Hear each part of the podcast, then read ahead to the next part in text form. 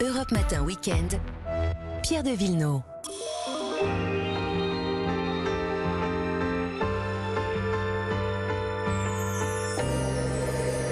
Le dimanche aussi, on part en balade avec Olivier Pouls. Bonjour, et les amis. Vanessa Zaza. Bonjour à tous. Bonjour à vous deux. On entend déjà le bouchon de champagne sauter. Direction la Champagne, la Champagne, Vanessa.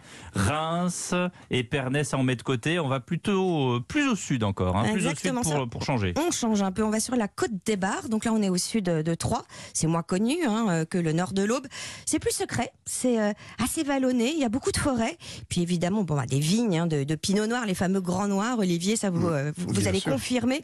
C'est quand même la deuxième région de Champagne en termes de production euh, de raisins. Mais c'est surtout une très jolie région à laquelle Renoir, Pierre-Auguste, hein, le peintre, euh, n'a pas résisté. Et il s'est installé où exactement Alors, dans un endroit assez euh, bucolique, euh, au cœur d'une vallée, on est au milieu des vignes évidemment, on est à Essois.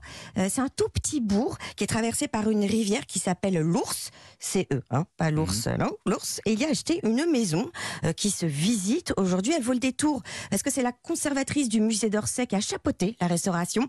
Donc tout a été reconstitué dans les moindres détails. Et Béatrice Richard, la présidente de l'association Renoir, qui est aussi vigneronne, je précise, nous explique ce qu'elle a de magique cette maison. En fait, on a quasiment l'impression qu'on va y trouver Pierre-Auguste Renoir quand on entre. Euh, Il y a deux étages. Le dernier étage était réservé aux modèles et aux servantes. Il y avait tout le temps de l'animation. Et il y avait surtout des caves magnifiques, mais vraiment somptueuses, dans lesquelles il avait quelques trésors. Et puis, au fond du jardin, l'atelier, qui est une petite bâtisse à deux étages que sa femme a fait, fait construire pour qu'il puisse travailler tranquillement. Et c'est comme ça que euh, on retrouve l'univers de Pierre-Auguste Renoir à Essois dans ce domaine si particulier, mais si champêtre et tranquille à la fois. Alors c'est vrai qu'on sent l'âme de Renoir. J'aurais bien visité la cave, moi, les trésors. La si cave ou le deuxième étage? Oui, Si je puis me permettez-vous. permettre, enfin, ce genre de, de lieu, euh, c'est fait justement euh, pour qu'on on retrouve, on ait l'impression d'avoir Renoir ou, ou Non, les mais autres. évidemment. C'est- c'est- Ils font tous ça. Quand vous allez à Auvers-sur-Oise, vous avez l'impression d'avoir Van Gogh à côté. ouais. C'est c'est pareil. Mais, Donc, mais je je suis d'accord, ça peut être un peu Voilà. calvaudé, Oui, mais c'est euh, un ça peu tarte à la crème, C'est un peu dire. tarte à la Voilà. crème. Mais bon, mais il y a quand même des objets euh, qui sont euh, là depuis longtemps. Il y a ces objets, dont Ces cette- lunettes. ces lunettes. Non, mais cette fameuse table C'est aussi, auquel tout, autour de laquelle tout le monde se réunissait dans la dans la cuisine. Il avait un côté très euh, patriarche, il faisait euh, attention à tout, même à ses enfants. Euh, il Ah, avait justement arrondi toute la table euh, de la de la cuisine. Euh, enfin voilà, Bon, écoutez. en tout cas, vous, vous avez si été séduit. dit pas, ouais, Au- moi, autour, des soirs, séduite. autour des soirs, on peut aller voir autre chose. Ouais, on peut aller voir les cadoles. hein. Les cadoles, en fait, elles datent du 19e, hein, lorsque les vignerons partaient au lever du soleil, revenaient au coucher aussi du soleil. Donc, en cas de souci, bah, il fallait bien qu'ils trouvent un abri. Et ils prenaient les matériaux sur place et des pierres plates qu'ils empilaient donc sans ciment. Et donc, euh, ils construisaient une cheminée pour faire leur, leur repas. Euh, Aujourd'hui, ces cadoles, on les restaure. Euh, Il y a même un circuit, le circuit des cadoles qui relie Essois au Risset. Et ça, c'est C'est un une circuit bonne... quoi? C'est un circuit de. un circuit de vélo. Ah, c'est une bonne vélo. manière de Ouais. traverser les vignes à vélo. Voilà. Oui, En fait, c'est un un- circuit automobile. Non, c'est pas non, Paul pas Ricard. encore. Ouais. Non, c'est pas Paul Ricard. Non, c'est pas encore pour vous. À vélo quand même. Vous êtes vélo quand même, Pierre. Ça m'arrive. Ça vous arrive. Vélo d'appartement. C'est comme, c'est les boris, donc, forêt. les, comme les boris de, de Provence en fait au final. hein. oui, et encore d'autres choses, évidemment. Il y a le château de Vaux, hein, qui est un très beau site historique, Et une abbaye. avec et une abbaye aussi, l'abbaye de Clairvaux, euh, qui a un destin incroyable. Euh, et ça, vous comprendrez mieux pourquoi euh, vous allez devoir passer la porte avec votre carte d'identité. Je ne vous en Oula. dis pas plus, les Quel amis. suspense Voilà, et puis on va chez Benoît euh, Tassin, euh, un vigneron qui a transformé une partie de ses caves en musée, ça va vous plaire Olivier. Il raconte les origines et l'évolution de la bouteille de champagne. Alors justement, le champagne, Olivier, vous nous menez où avec ce champagne? Bah, tout à l'heure, je vous emmènerai en balade dans les caves, mais là, on va d'abord se restaurer un petit peu. Ben, on C'est va ça, parler le solide des- d'abord. Le solide d'abord. Et moi, je vous inviterais bien à manger euh, autour de ma table arrondie une belle potée champenoise. Alors, Alors la potée, la potée, il y en a partout. hein, vous savez, ça- ça- le, le mot potée, euh, le nom potée Oui. vient du pot dans lequel on faisait mijoter pendant ça. des heures durant cette préparation.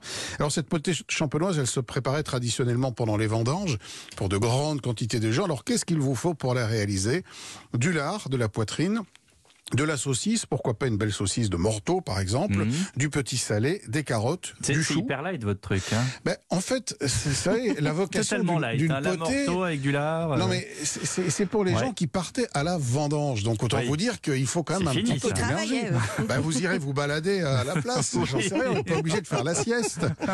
Rajoutez- Vous irez dormir dans une cadole, justement, voilà, ça vous fera pas du bien, Pierre. Allez. Allez fondre du bois, rajouter des, Tiens. des navets, des oignons, des pommes de terre, un bouquet garni. Et puis évidemment, c'est le principe de la potée, c'est-à-dire qu'on met tout ensemble. On fait dessaler le petit salé quand même pendant une nuit dans de l'eau froide de manière à enlever l'excès de sel.